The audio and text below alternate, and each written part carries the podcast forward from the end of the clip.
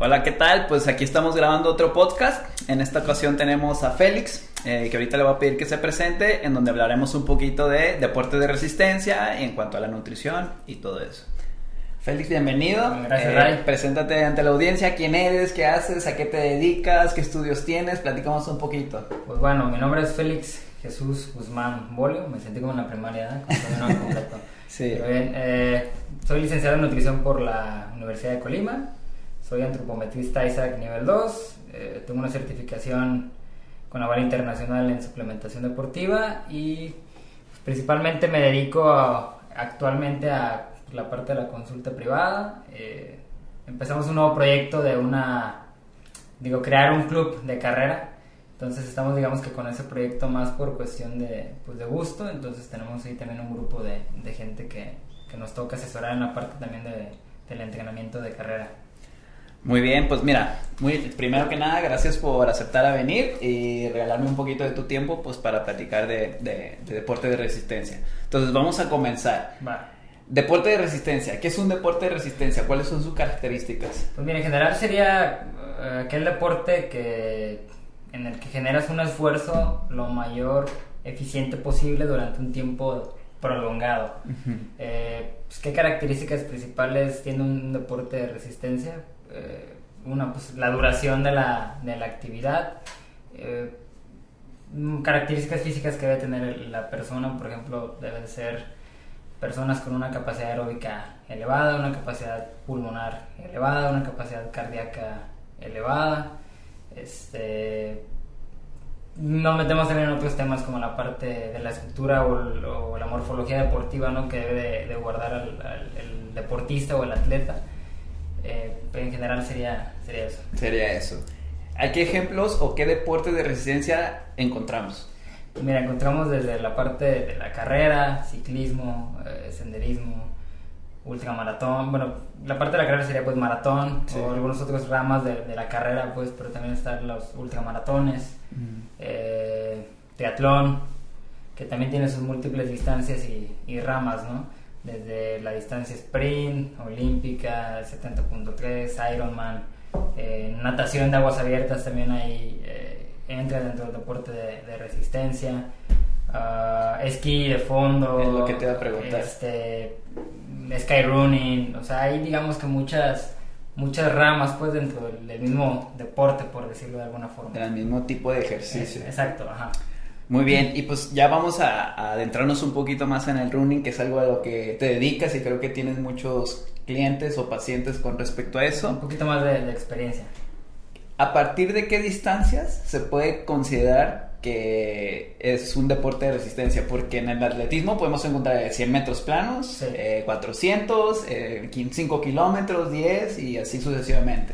Pues mira, uh, principalmente hay, hay como que dos ramas en, en el atletismo, sobre todo digamos en el atletismo de pista, uh-huh, o, o lo más conocido del atletismo, que se le llama medio fondo y fondo. Y uh-huh, entraría un sinfín de debate, ¿no? De entre algunos entrenadores y opiniones de ciertas, ciertas personas, pero por ejemplo el medio fondo son distancias de ochocientos y mil quinientos metros planos. ochocientos, mil quinientos. Y ya a partir del cinco mil se le empieza a considerar como fondo, pero ya está el debate que por la velocidad a la que se corre la prueba, pues debería de ser medio, considerado medio fondo, no fondo. Y luego están los, pues, los diez mil metros planos, y ya de ahí en cuanto a competencias oficiales olímpicas se brinca ya hasta... hasta el maratón. Hasta el maratón. Pero por ejemplo también está la media maratón y hay un campeonato mundial fijo de, de media maratón. Pero así como tal, así de por como la parte del esquema olímpico, por decirlo así, sería ochocientos, mil quinientos, cinco, diez mil y, y el maratón completo. Eh, te digo, ahí está el debate, ¿no? Pero si nos vamos a la parte de la de las vías metabólicas utilizadas, sí, pues realmente la teoría dice que de treinta segundos a tres minutos estaremos en la vía aeróbica. Ajá. Y de ahí ya entraría la parte mixta, ¿no? Aeróbico y, y este, perdón, sí, aeróbica y, y anaeróbica, ¿no? Pero pues desde el punto de vista teórico, cinco mil entraría dentro de, de fondo, ¿no? Entonces es, se ha puesto en debate esto de cinco mil porque a la velocidad que ya se está corriendo esas pruebas se ha reducido bastante a como se corría antes, me imagino. Eh, digo, la, digamos, la, la, el récord mundial se acaba de romper hace, hace poco, ¿no? ¿Cuánto fue? Exactamente, hace como Pero cuatro o cinco meses. ¿De cuánto fue? Fue doce, estaba en doce treinta y seis. doce minutos. Y ahorita creo que lo, de, lo dejaron como en doce treinta y uno. cinco kilómetros. No, ajá, no, eh, entonces, o sea, sí está bastante rápido, la verdad, pero si nos vamos, digo, a la parte de la literatura, pues entraré ya en la parte sí. de, de aeróbica, ¿no? De resistencia, entonces no entraré como, como un deporte este, anaeróbico. Ok. Muy bien, y adentrándonos más un poquito en la nutrición, que es lo que nos compete a ti y a mí como nutriólogos. ¿Qué importancia tienen los hidratos de carbono o carbohidratos, como también se les conoce más comúnmente, en este tipo de deportes? Pues mira, uh, ahí está la parte interesante de los tabús, ¿no? Sí. Eh, realmente, así, si nos vamos también a conceptos básicos, pues los hidratos de carbono son la principal fuente energética eh, de la mayoría de las actividades, de la mayoría de los deportes. La resistencia o el deporte de resistencia eh, no deja de ser eh, importante, ¿no? Se considera que porque haces una actividad de resistencia, las grasas tienen una implicación directa como un sustrato energético. Uh-huh. Pero estamos hablando ya, o sea, las grasas no como una parte de, ah, oye, me voy a comer una birria uh, cuajada y con, con el, toda la manteca y ya, ah, me la voy a comer y eso me va a generar que tenga energía para correr un maratón. No funciona de esa forma, ¿no? Uh-huh. La, la oxidación o la utilización de grasas como sustrato energético dentro de la actividad pues va a depender de la capacidad oxidativa que tenga la persona eh, para utilizar este tipo de combustible como una fuente energética. Va a tener que ver con la capacidad de almacenar triglicéridos intramusculares, y etcétera. Pero el hidrato de carbono como fuente energética para el día a día, los entrenamientos o la competición, digamos que es la moneda de, de cambio de energía de, de oro que va a tener el atleta. Entonces, eh, digamos, pues, digo, la literatura también nos marca que dependiendo de las horas de entrenamiento, pues, estamos hablando de un, de un deportista de alto nivel de resistencia, debe de comer por día entre seis, digo yo hablando así como que ampliando el rango de, sí. de seis hasta diez gramos de hidratos de carbono por kilogramo de peso, ¿no? Estás hablando que son cantidades sí. bastante grandes de hidratos de carbono. Este, entonces, pues la verdad es fundamental el consumo de, esta, de este macronutrimento para, para poder rendir en el entrenamiento, recuperar y sobre todo la parte de la prevención de las, de las lesiones también. Entonces, resumiendo, los carbohidratos van a ser nuestra primera fuente de energía para este tipo de deportes, sí. a pesar de que se cree que las grasas tienen mayor importancia. Así es. Nos van a ayudar para recuperarnos mejor. Así es. Para rendir durante la carrera. Así es. Y es importante consumirlos antes para tener una buena disponibilidad de energía durante la carrera. Entonces, lo que le conocemos como nutrición perientrenamiento. Exacto. Entonces, es mucha importancia. No sé si te pase, pero pues existe lo que le llaman una carbofobia. Actualmente de, de las personas que tú Mau, llevas eh, nutricionalmente, no sé si te encuentres que le tienen miedo a los carbohidratos y que te encuentren con el plan de alimentación y te digan, güey, no manches, es un chingo de carbohidratos, voy a engordar. ¿Te pasa o no? La, la verdad sí. Por ejemplo, hay una, hay una moda actual muy fuerte y en algunos deportes, sobre todo, por ejemplo, te están pegando mucho en triatlón. Sí. Donde quieren como que el tema cetogénico, ¿no? Sí. Y, eh, digo, en lo personal no comparto, no lo comparto, no comparto. No, aquí aclarando, pues una dieta cetogénica es una dieta muy baja en carbohidratos, que puede ser que de treinta a cincuenta gramos de carbono, que sería que un plátano, una, dos pues, tortillas. Estás hablando a lo mucho dos tortillas y para no romper con la cetosis, ¿eh? Ya de ahí ya no puedes comer. Entonces, nada más. Imagínense nada más en tu dieta del día a día, este, nada más tener dos tortillas y ya no poder consumir más carbohidratos. Eso es una dieta cetogénica. Entonces es, es algo que se ha dado, eh, que ha tenido un auge últimamente. Pero pues que pues en lo personal, en lo particular tú no compartes. Yo, yo, yo no, lo, lo, no la comparto, uh, digo, está muy de moda ahorita en, en triatlón. En uh-huh. carrera fíjate que no me ha tocado, no me ha tocado tanto, en triatlón sí. Este, ya es como que ya sacaron también una marca de geles que, pues, con grasa, ¿no? En lugar de con carbohidratos. ¿Con eh, qué? O sea, grasas de cadena media. Creo que, creo que aceite de coco y no sé qué. La verdad no me he detenido, te soy honesto, a, a investigarlos porque... Ignoro si ya estén a la venta en México, según uh-huh. yo no. Uh-huh. Según yo es como que una cadena de un cuate de Canadá, que el cuate es entrenador y sacó su, su marca. Su marca y, y él trae el rollo de ese tipo, ¿no? Pero como han salido dos, tres, por ejemplo, triatletas de buen nivel, eh, tanto, digo, es como todo, ¿no? Que han salido a, a declarar que ellos usan una, un esquema cetogénico y que han rendido mejor, otros también como salió en su momento que eran veganos y a algunos les fue bien, a otros no les fue bien, o sea, como todo, ¿no? No podemos generalizar, pero sí está bastante de moda y sí me he topado así como de, por ejemplo, uno de los mayores retos que tengo en, a veces en consulta es, llega el, el paciente, en este caso el cliente, y dentro de, digamos que el, el, el, la evaluación, pues tenemos la parte tanto nutricional como la parte antropométrica, ¿no? Uh-huh. Entonces ya tú checas cómo está su composición y pues ves que a lo mejor, que es muy común, la grasa está un poquito por arriba de lo, de lo ideal para el deporte, este, también me ha tocado con masa muscular excesiva para la prueba que quieran hacer, entonces como que los vas asesorando y les vas diciendo, oye, pues nos conviene como que esto, ¿no? Y es como de, ok, eh, sí quiero bajar grasa, de hecho pues también por eso vengo, este, dame lo menos que puedas de carbohidratos, ¿no? Y es como que, a ver, pero ¿cómo estás entrenando? O sea, ocupo conocer más o menos tus cargas de entrenamiento. Y ya cuando estoy armando el plan y es como que dos tortillas, un decir, ¿eh? Dos tortillas en la comida, dos en el desayuno, dos en la cena, ¿por qué tanto? Sí. O sea, digo, oye, pero es que, mira, y ya le, le quieres dar a entender, ¿no? Pero pues en tu repertorio de veinticuatro horas me dices que te comes un pan dulce, que te comes esto, y, o sea, te estoy quitando esas cosas y te estoy metiendo el carbohidrato donde debe de ir, y probablemente, pues, como debe de ir, ¿no? En las cantidades que debe de ir, como que no te asustes.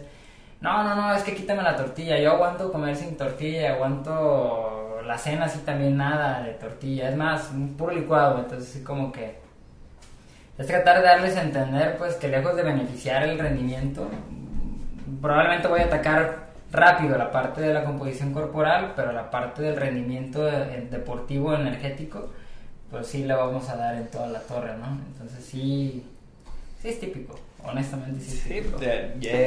Es muy común encontrarte con este tipo de cosas. Y el otro día estaba leyendo un comentario, no me acuerdo de quién, que decía que lo más difícil para nosotros como nutriólogos es como que tratar de lidiar y romper con esos tabús, mitos o tabús eh, sobre ciertos alimentos. Ya ahorita, pues por ejemplo, los carbohidratos, generalmente es lo más común que, que nos suelen haber. Entonces, es como que tratar de quitarle lo que la, la persona cree que sabe. Sí. Y, y adaptarle a otro conocimiento, creo que a veces lo más difícil es desaprender. Entonces creo que sí se lidia mucho con eso. Y hay personas que se dejan llevar y hay personas que sí como que oponen una resistencia y es, tra- es complicado trabajar con ellos. Pero sí. Pues... sí, hay gente que dice, yo confío en ti y lo hago, y hay gente que dice, pues, y si no me los como, ¿qué pasa? Dices, bueno, eh, pues como tú decidas, ¿no? me, me, me dices la próxima cita si las comiste o no, para considerarlo yo, sí. si, si estuvo el ingesto o no estuvo, ¿no? Pero sí, sí pasa. Sí, sí, sí es importante, pues también, eh, si vamos a ir con una persona, pues tratar de confiar en ellos, seguir un proceso y pues ver cómo nos está yendo, si estamos perdiendo grasa, estamos manteniendo nuestro rendimiento o mejorándolo, pues decir, oye, pues las cosas van bien. Entonces es cuestión también de dejarnos llevar, y si vamos a confiar en alguien, pues hacerlo, pues no a ciegas, pero pues, o sea, ponerle, cuestionarle el porqué, y pues si te dicen una razón, pues, o sea, pues confiar en lo que pues te sí, está diciendo. Dicen, darle el beneficio de la duda, ¿no? Exactamente. En cuanto a las grasas, ¿qué importancia tienen las grasas en este deporte, en Mira, este tipo de deportes? Es, es una... es una parte bastante interesante, de hecho hay, hay, uno de, hay unos conceptos, por, no nuevos como tal, pero sí a lo mejor que no se escuchan tanto, que ahora es como... el consumo de, de grasas intencionalmente para generar una adaptación fisiológica mayor a algo que tú estás buscando, y eso va a ir muy relacionado con la etapa deportiva del, del, del atleta, ¿no? Uh-huh. Importante, sí, porque también podemos tener problemas de, de triglicéridos bajos, testosterona baja, porque digamos que son deportes que por lo regular se caracterizan por tener demandas energéticas bastante elevadas. Eh, que igual hoy luego tenemos en otro concepto que es la, la disponibilidad energética, pero uh-huh. se ha visto que si no se consume lo que se debe de consumir, puede haber problemas de, de testosterona en varones y pues de, de hormonas estrógenos en, en la mujer, ¿no? Y pues directamente colesterol está implicado en el, los procesos de formar testosterona y este hormonas tipo de esteroideas, ¿no? Entonces sí son importantes.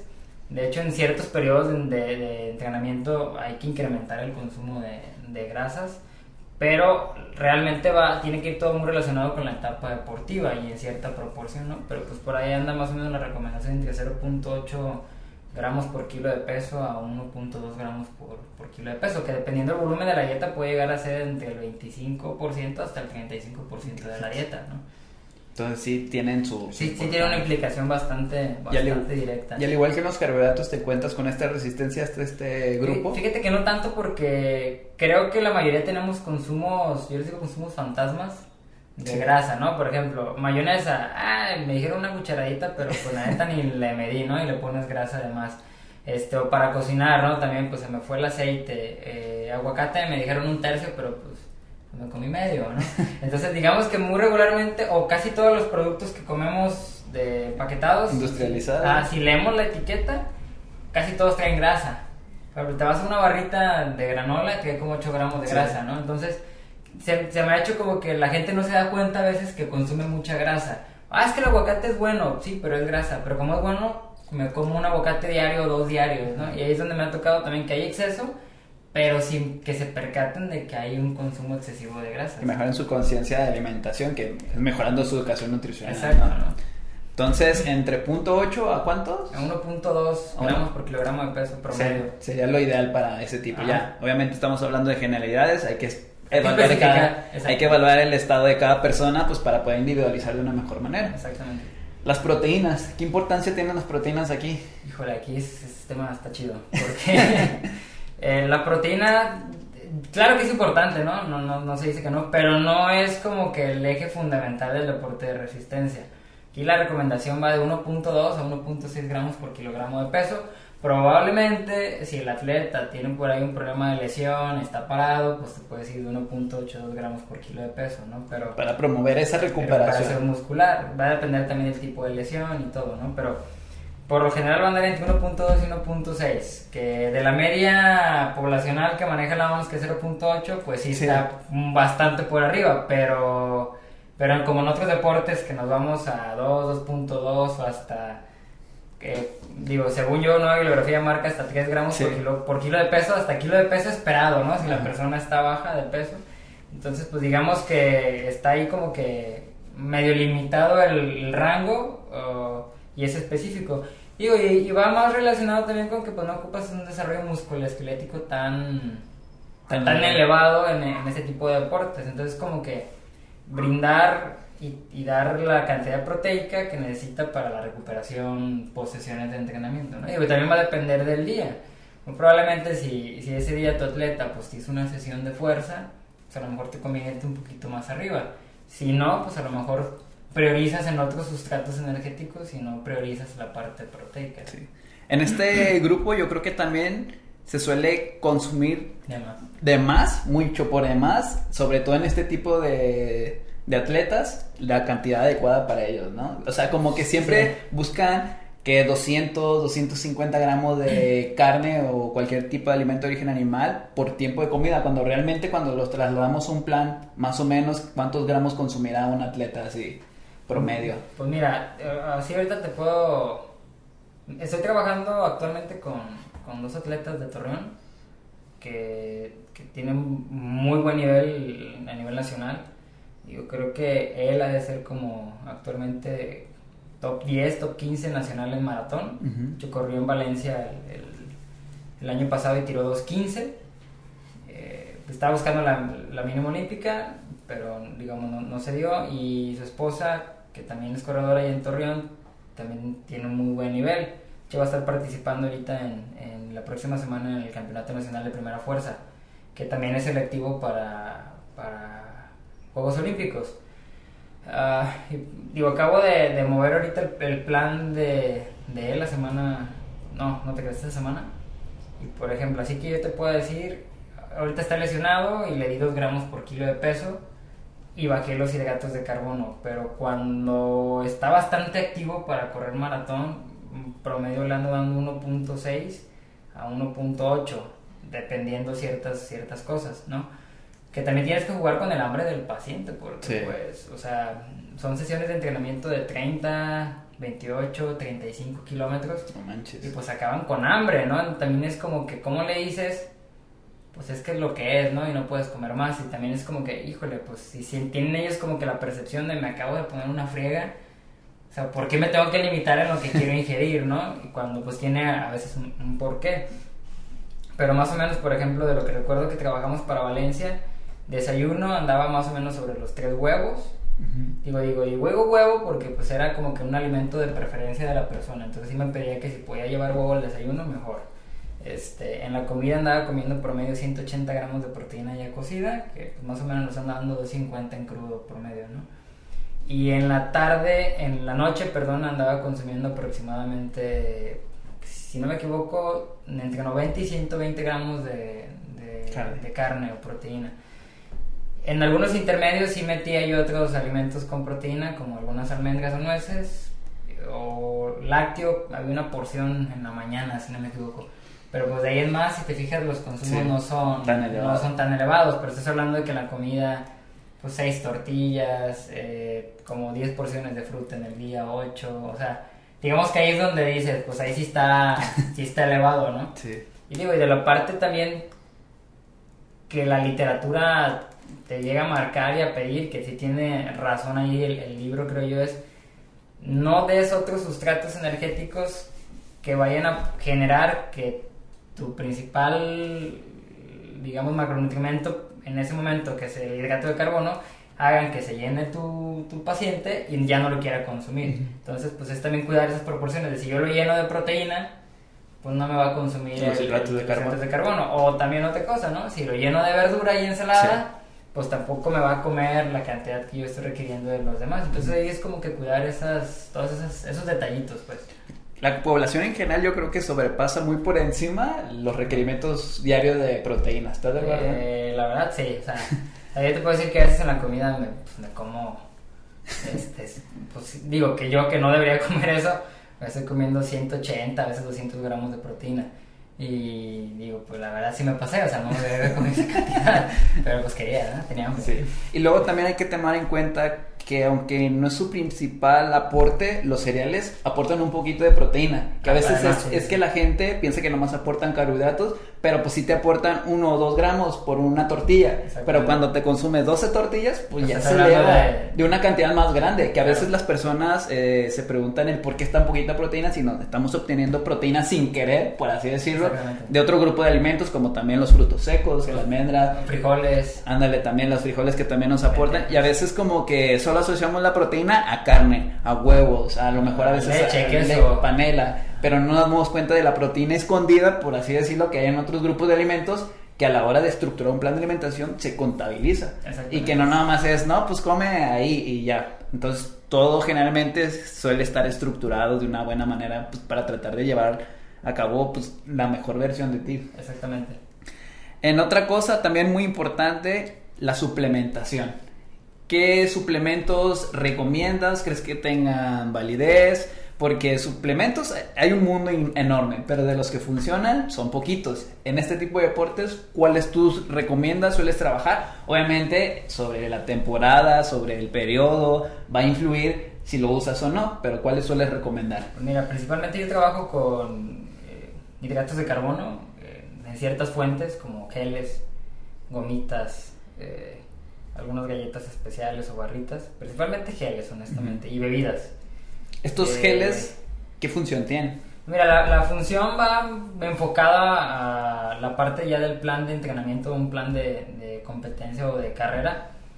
La recomendación que es en toda actividad arriba de, de noventa minutos, que va a llevar un esfuerzo prolongado de arriba del setenta y cinco por ciento del V O dos max, o tu capacidad aeróbica máxima, se recomienda consumir de, de, de sesenta, bueno, cuarenta, la recomendación va, va cambiando, pero de cuarenta hasta ciento veinte gramos de hidratos de carbono por hora. Uh-huh. Entonces, digamos que ahí la intención es tener una fuente de consumo de rápido acceso con un perfil de hidratos de carbono especial para que durante la actividad te suministre de... de pues energía relativamente, ¿no? Pero te suministre hidratos de carbono para que puedas tener hidratos de carbono eh, de fácil uso y rápida oxidación para continuar con tu actividad física. Entonces, los geles, geles bebidas deportivas, bebidas deportivas eh, las galletitas estas. Eh, eh, son como unos, les dicen waffles, eh, gomitas. Las gomitas. Hay también como dulcecitos, como beans, así como frijolitos, uh-huh, que también se utilizan. Este... Esta, estos cumplen con la función de durante la competencia o durante el entrenamiento suministrar, como suministrar de... energía para retardar la fatiga. Exactamente. Okay. ¿Qué otros suplementos podemos encontrar en este tipo de disciplinas? Eh, la cafeína, que, que sería otro, otro suplemento bastante utilizado, que de hecho los geles muchos vienen enriquecidos con, ¿Con cafeína? cafeína, que cada vez le han ido agregando al gel. Antes tenías geles de veinte y cuarenta miligramos, y ahorita ya encuentras geles hasta con ciento cincuenta miligramos de cafeína, ¿no? Ya la, bueno, dosis la, está, dosis. la dosis está bastante, bastante decente. Este, principalmente pues la cafeína mejora la percepción del esfuerzo, la concentración, la contracción muscular, la excitabilidad muscular, eh, la utilización de grasas como sustrato energético. Entonces digamos que buscas pues, todo este tipo de, de efectos en el, en el atleta, ¿no? Si, has, si la percepción pues, está modificada, pues probablemente va a ir a un ritmo y va a sentir que va un poquito más sobradón, ¿no? Si está más concentrado, porque también es otra cosa. Correr nomás es correr. O sea, tiene, tiene, hay una estrategia, ¿no? Sí. Dentro de la misma carrera. Entonces, también el ir concentrado dentro de qué estás haciendo, en qué kilómetro vas, a qué ritmo vas, tiene una, un, un efecto. Entonces, si cognitivamente también estás, estás bien, es más sencillo también to- la toma de decisiones dentro de una, de una carrera, ¿no?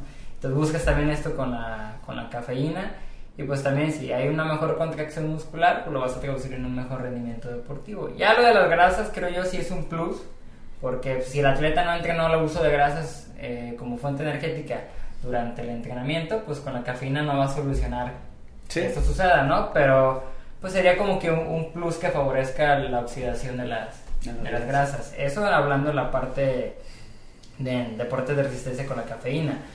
El otro o, otro suplemento bastante utilizado en, en, esta, en esta área, que no es nuevo, pero no tiene mucho uso en México, que sería el jugo de remolacha o los nitratos, nitratos. orgánicos como tal, como un precursor del, del óxido nítrico para generar pues, una mayor dilatación del endotelio vascular y que haya un mejor transporte de, de oxígeno. Entonces también se traduce pues, el mejor transporte de oxígeno en un mejor rendimiento deportivo, ¿no? Que las últimas versiones interesantes que sacaron fueron unas, se llama Beat Hit, Beat Hit Sport, que no me acuerdo si era inglés o australiano, te soy honesto, pero estaba validado por el Comité Olímpico Internacional y que, que era libre de dopaje, y era así como un shotcito de jugo de betabel y pues no, te lo tomabas, ¿no? Y sí. Tenían un protocolo también ahí de esquema de se te recomienda hacer una carga, que digo, ya salió una bibliografía también que es que, que cargar nitratos puede funcionar como una carga de carbohidratos para el día de la competencia. Entonces te sugerían hacer como que tu carga de, de nitratos y utilizarlo.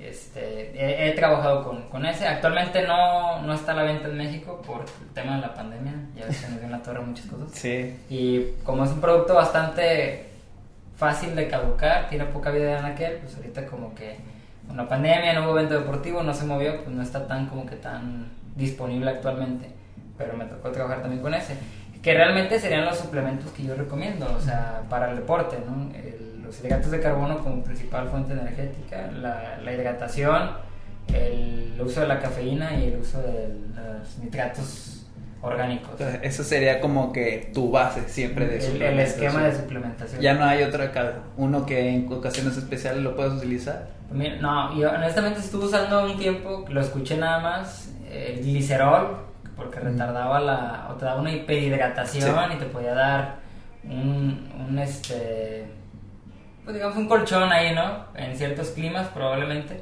pero luego salió que sí era dopaje y luego creo que ya volvió a salir que no. Honestamente no me he puesto a revisar últimamente el, el, la actualización del, del, del Comité Olímpico Internacional y del Instituto Australiano del Deporte. Pero lo último que yo había revisado era que había salido y que estaba como, como doping positivo. Pero pues también no tiene una implicación como que tan directa en el rendimiento al final, ¿no? Por lo regular, así para ser realistas, los amateurs somos los únicos que vamos a correr a malas condiciones.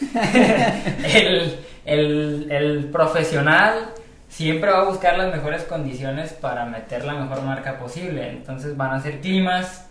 Eh, que, favorezcan. que favorezcan, van a correr entre diez, catorce grados, tienen sus áreas de hidratación personalizadas, entonces ellos prácticamente no sufren tanto de tener abastecimiento, ¿no? Uh-huh. Los amateurs somos los que sufrimos. Los que sufrimos, entonces pues por eso no es como que tan utilizado en, en, en deportistas ya de alto rendimiento, pues sería más como un esquema para, para más para amateurs. Muy bien, ahorita que tocaste esto de la hidratación, creo que es algo muy importante, pero que muchas personas no tienen ni idea de lo que les puede beneficiar tener un buen esquema de hidratación pues durante eh, su competencia o ya sea durante sus entrenamientos. ¿Qué recomendaciones tenemos en cuanto a la hidratación en este tipo de disciplinas? Pues mira, la, honestamente no, no sale mucho de lo ordinario, ¿eh?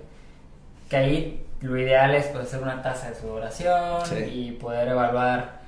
Ya ves que ya ahorita ya hay hasta parches para medir como las sales que cada persona... Ah, no, no sabía. Ah, ya, ya, está, ya hay parches. Por ejemplo, ya es como que, a ver, no sé, vas a competir en tal clima, teóricamente deberías de entrenar en ese clima, se, se ponen los parches y el parche va a absorber, digamos, parte del sudor y ya luego se manda la muestra al laboratorio y se evalúa que hubo más sodio, potasio, magnesio, cloro, ¿no? Los electrolitos principales.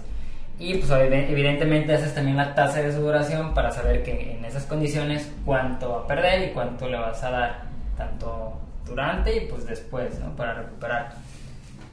Este, que eso es como que lo más nuevo y más novedoso. Ya hasta Gatorade sacó una aplicación que con el teléfono, por ejemplo, tú compras el parche que nomás está en Estados Unidos.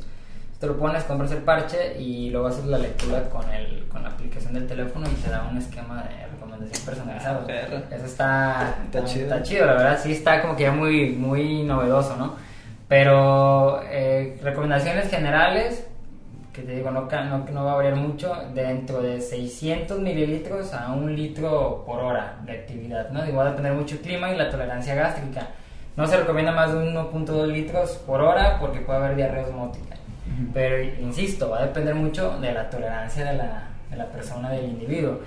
Y si puedes, esa cantidad de líquido que sea en bebida isotónica, mejor.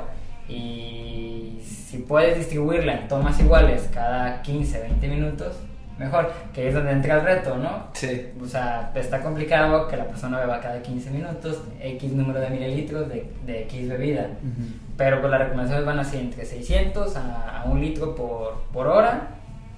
Este, y tratar de dividir las tomas en tomas, en tomas iguales. Eh, ¿Pura agua? Eh, ¿Le no. agregas sal? ¿Le no. agregas pipí o qué? Digo, pues ahí la, la idea es, dependiendo del clima también, ¿no? O el esfuerzo, pero... Más o menos. Eh, más o menos, pues en actividades arriba de una hora, pues ya se recomienda utilizar alguna bebida isotónica. ¿Qué es una bebida isotónica? Que, que es Gatorade, Powerade, que digamos tiene una osmolaridad similar a, a la de la sangre, ¿no? Pero sería Gatorade, Powerade, electrolit, ya utilizar alguna bebida también con hidratos de carbono. Este, esfuerzos, digamos, bastante leves, menos de una hora, pues con pura agua simple la... bastaría, ¿no? Ok. Eh, adentrándonos un poquito más en lo que es el timing nutricional, que sí. se da la nutrición antes, durante y después del entrenamiento, hay algo que se le llama eh, carga de carbohidratos. Sí, así es. ¿Eso en qué consiste? ¿En qué nos beneficia? ¿Cómo se utiliza de manera general? En general consiste en, en saturar tus reservas de glucógeno días previos a la competencia. Ah, el glucógeno es una manera de la reserva de los hidratos de carbono. Exactamente. Digamos que así como almacenamos grasa, ajá, también almacenamos carbohidratos, pero digamos que el, la capacidad de almacén es bastante limitado a comparación de la, de la, de la, grasa. De la grasa.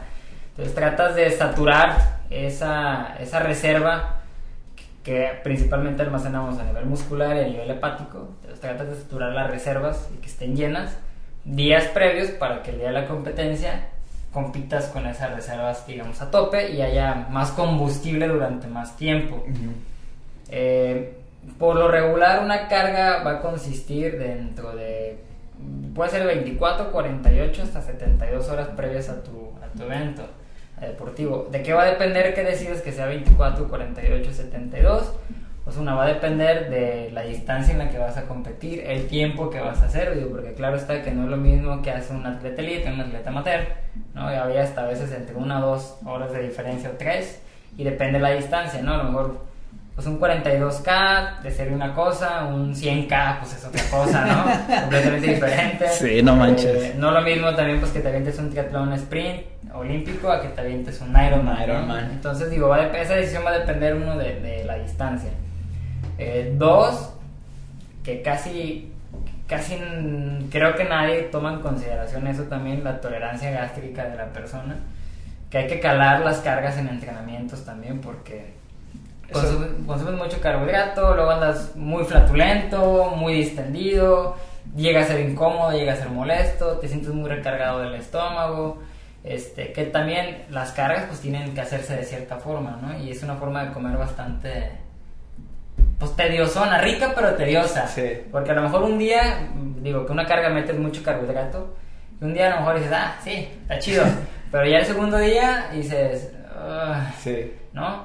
Entonces hay que considerar también eso y tratar de armar el esquema de la carga pues al gusto del, del, del cliente, que igual ahí es, Se, se busca que sean carbohidratos limpios, ¿no? En este, en el, hablando del concepto de que no tengan fibra, grasa y fibra. Y tiene que ser también el carbohidrato bajo en fibra, bajo en grasa. Este, y hay otro, otro tema nuevo ahí que, que no sea alto en ciertos, en, en ciertos carbohidratos también, para que no genere tantas flatulencias, etc, etcétera. Pero digo, tiene un esquema y se utiliza para mejorar el rendimiento deportivo. Y se ha visto que en cargas bien realizadas, La, el atleta puede mejorar hasta un veinte por ciento su rendimiento deportivo. Es mucho. Y estás hablando, digo, ya al alto nivel prácticamente la mayoría las hacen, no todos. Digo, porque ha salido por ahí cada caso de atletas olímpicos que ni siquiera tomaban agua durante el maratón, ¿eh? Entonces tú pensarías que lo llevan, pero sí, no, no siempre. Pero por lo regular lo hacen, y, y estás hablando de que pues hacerlo o no hacerlo probablemente puede depender en ganar la medalla o, o quedar a media tabla, ¿no? Sí. Muy bien, ¿y cómo se hace? O sea, ¿cuántos gramos por kilogramo? Va desde, desde ocho hasta doce gramos por kilogramo, sí, de peso. Entonces, estás hablando, si, si uno se pone a hacer las cuentas, a veces doce gramos y dices, ¿de dónde lo voy a meter tanto, no? Sí. Este, y priorizar a que se coma esa cantidad de hidratos de carbono. O sea, entonces también ahí la proteína pasa a segundo término, sí, la grasa pasa a segundo término. Entonces priorizas en eso. Entonces, por ejemplo, ¿qué haces de desayunos con fruta, eh, jugo, jugo de naranja, este, jugo de frutas para, para que, digamos, que haya mucho carbohidrato y genere poco volumen? Comer hot cakes, añadir miel, mermeladas, este, colaciones también altas con carbohidratos. Puedes meter también, pues, bebidas como Gatorade, Powerade, que ya tienen carbohidratos, este, frutas que generen, que tengan un buen aporte y no generen tanto volumen, como por ejemplo el plátano en este caso, barritas. Y luego la comida, pues tienes que dar de preferencia la proteína eh, muy limpia, la plancha, sin añadir tanto condimento, arroz cocido, pasta cocida, este, depende del gusto, ¿no? Pero pues aplica tortilla, meter algún postre como gelatina, este... Yo no soy fan de meter refresco, honestamente, pero pues hay quien lo, quien, quien, quien lo hace. Este, en la tarde igual, generar alguna colación con pan blanco, mermelada, miel, este, otra vez alguna bebida deportiva que tenga carbohidrato. Y en la noche va, o sea, va de nuez, ¿no? Arroz, pasta, algo de proteína limpia y poca. Entonces, si es un bueno. tema tedioso, ¿no? Y me toca mucho que eh, también se... se se ve el, el, la carga como conveniencia, ¿no? Ah, como puedo comer, entonces me puedo comer una pizza completa. Y es como de, no, no va por ahí, o sea, sí, no es como que comer por comer, es comer con un sentido. Y ya pues la pizza trae queso, tiene, el queso tiene grasa, grasa. y eh, no vas a alcanzar la cantidad de carbohidrato porque probablemente a la cuarta, quinta rebanada ya te vas a llenar, eh, entonces es mejor buscar otros alimentos, y ahí es como que también otra barrera que a veces con la que te puedes topar con, con las cargas. Ok, entonces sí es muy importante, y sí, a veces te topas con personas pues que no conocen y pues no lo hacen por ende, entonces que sí puede tener mucha repercusión en tu rendimiento deportivo durante o la carrera. O también, fíjate, y es válido, hay gente que no se siente cómodo haciendo carga. Ah, pues sí. Por ejemplo, yo te puedo decir que, que yo soy corredor amateur y a mí no me gusta hacer carga, me siento pesado. Uh-huh. Y para mí, eh, digamos que psicológicamente siento una inseguridad corriendo así, o sea, yo me siento más seguro, mientras menos pese, me siento más seguro, más cómodo. Entonces, eh, yo no hago cargas completas, o sea, a lo mejor nada más como un poquito más alto en carbohidrato el día previo, trato de quitar lo más que pueda hasta la proteína y la grasa, y, y cenarle bast o sea, bastante ligero. Cereal, por ejemplo, el cereal de caja es una muy buena fuente de carbohidrato, ah, sí. Muy poco volumen. Los barritos estos como de eh, Choco Crispy, eh, eso es normal, ¿no? Ah, no, entonces pues treinta gramos de cereal tiene como creo que treinta gramos de carbohidrato, si no me equivoco. Entonces pues está bastante rentable. Ajá, entonces hago ese tipo de comidas como para también tratar de estar con poco residuo intestinal. Entonces digo, no, hay gente que me ha tocado trabajar que me han dicho unos que se sintieron muy bien con la carga y otros que no se sintieron bien, entonces pues la limitas, ¿no? Sí, entonces hay que también ver el, la individualización, el contexto que tanto se menciona en nutrición. Exacto. ¿Un entrenamiento cómo es más o menos para este tipo de deportes? Híjole, bueno, variable, pero si, si queremos así como que dar el, el, la imagen de, de lo duro que puede llegar a ser un, un deporte de este tipo. Estás hablando, por ejemplo, una sesión de entrenamiento puede ir desde una sesión fuerte, ¿no? Uh-huh. Desde un calentamiento, que un atleta de buen nivel te dice, ah, ponte a calentar media hora. Pues en media hora un atleta de buen nivel te saca ocho kilómetros de calentamiento, ¿no? Sí.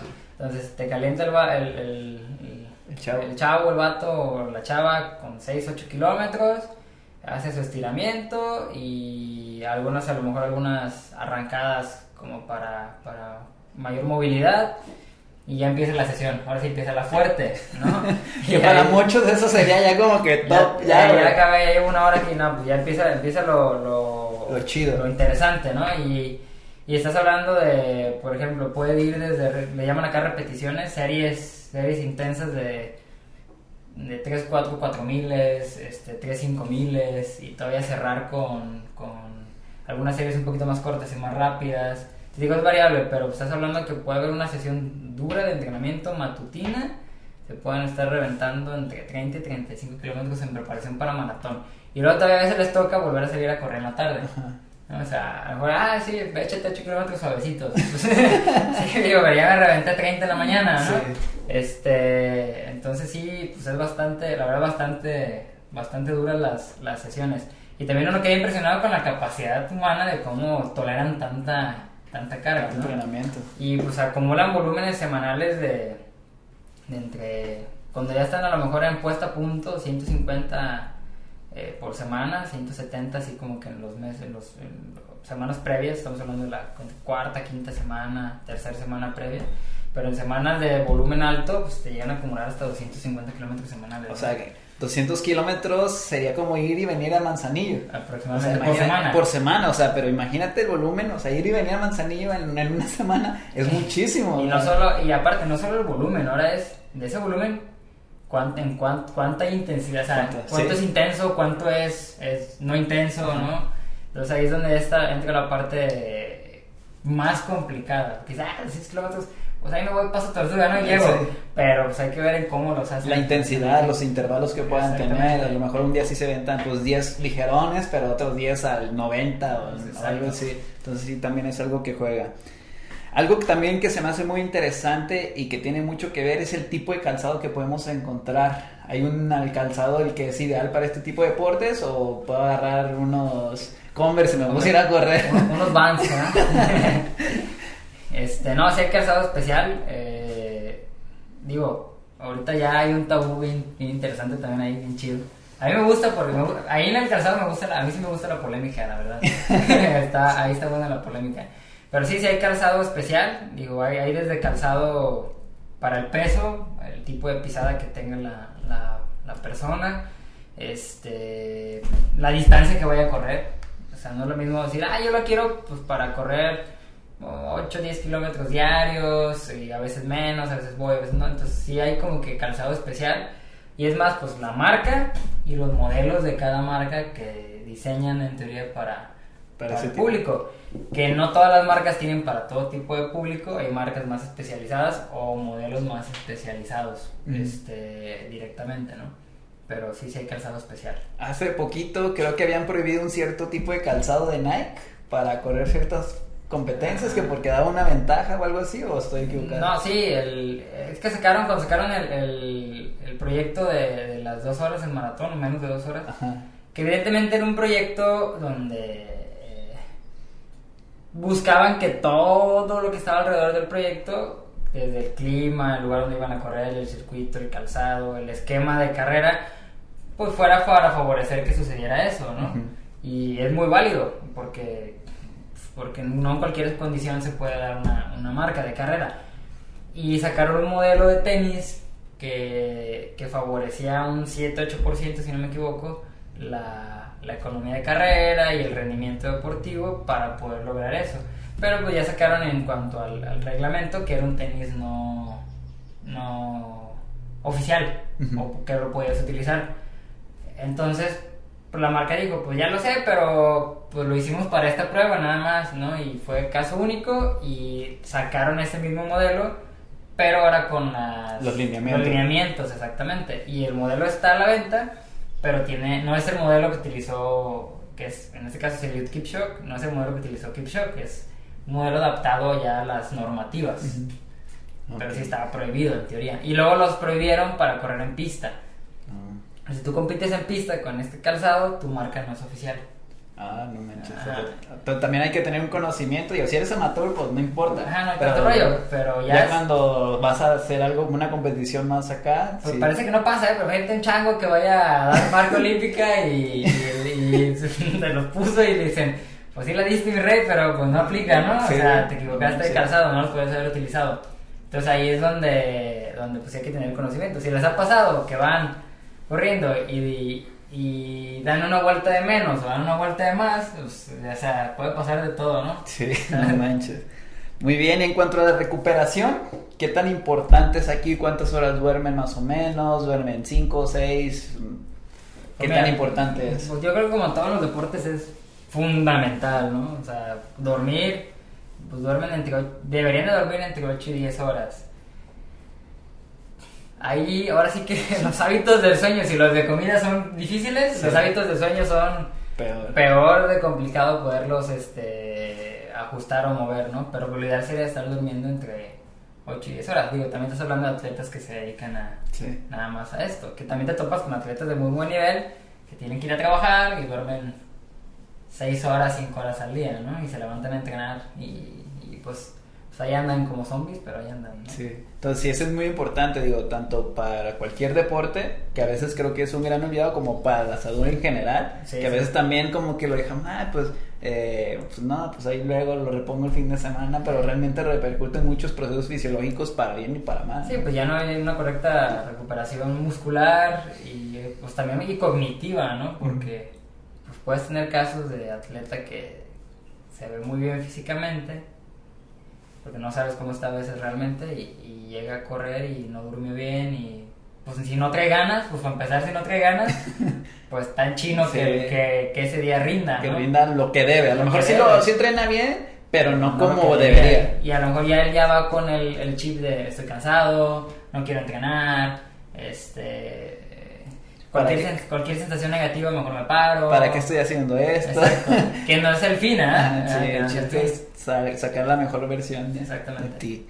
Y ya para finalizar, tres recomendaciones que le daría a una persona que se quiera entrar en este mundo de, ya sea de deporte de resistencia o en específico del running. Pues mira, en general creo que es muy importante y que no tenemos la cultura y que casi nadie lo, lo hace.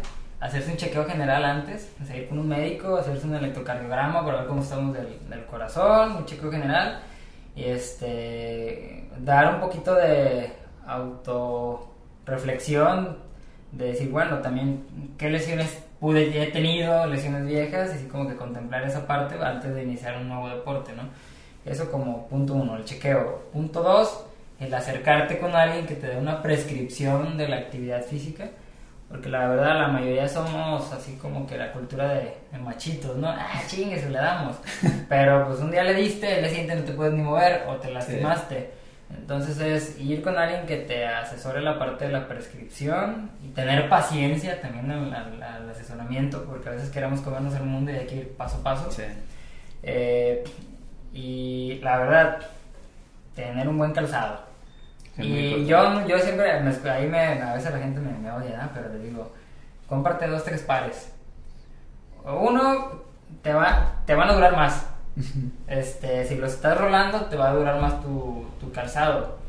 Y dos, pues si ya notas que uno ya dio lo que tiene que dar, pues tienes otros ahí a la mano, ya moldados, y sí. vas jugando con ellos y es más sencillo.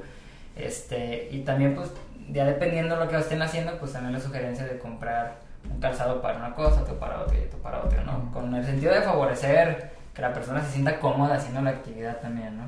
Pero en general eso sería el chequeo general, acercarte con alguien que te dé la prescripción de la uh-huh. actividad física, este, tener tu calzado ideal para tu tipo de pisada, tu peso, las distancias que vas a estar entrenando.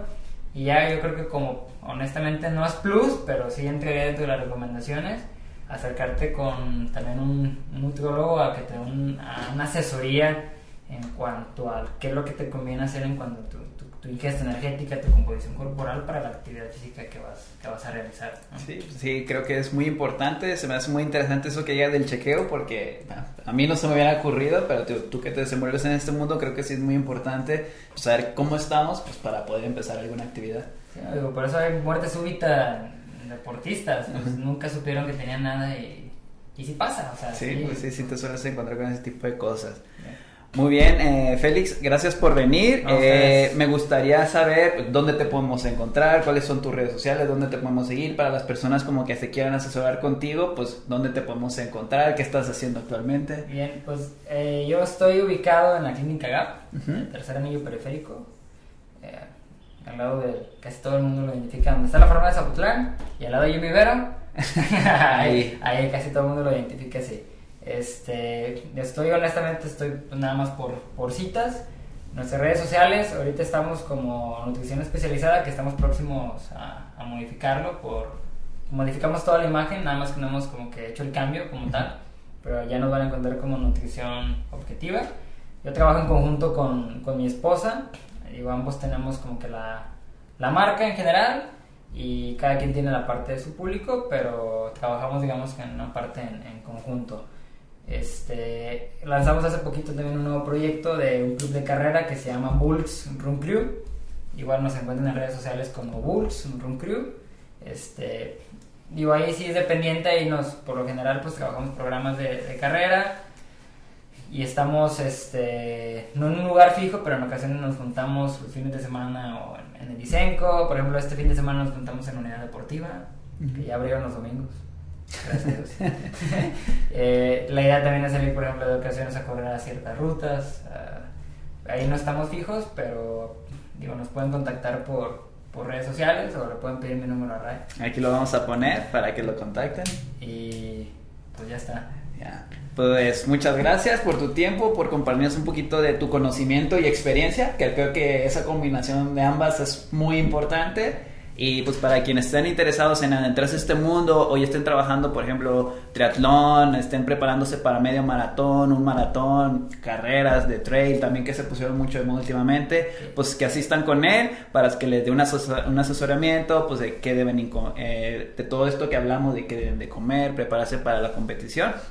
Y pues que saquen la mejor versión de ustedes. A lo mejor no vamos para ganar, pero vamos para tratar de mejorar nuestras marcas. Ah, y, su, y digo, estar contentos con nuestro papel, ¿no? Que es lo más importante. Si, sí. si estamos contentos con eso, pues ya lo demás vendrá por añadidura. Muy bien, pues esto es todo por hoy. Gracias por escucharnos. Gracias.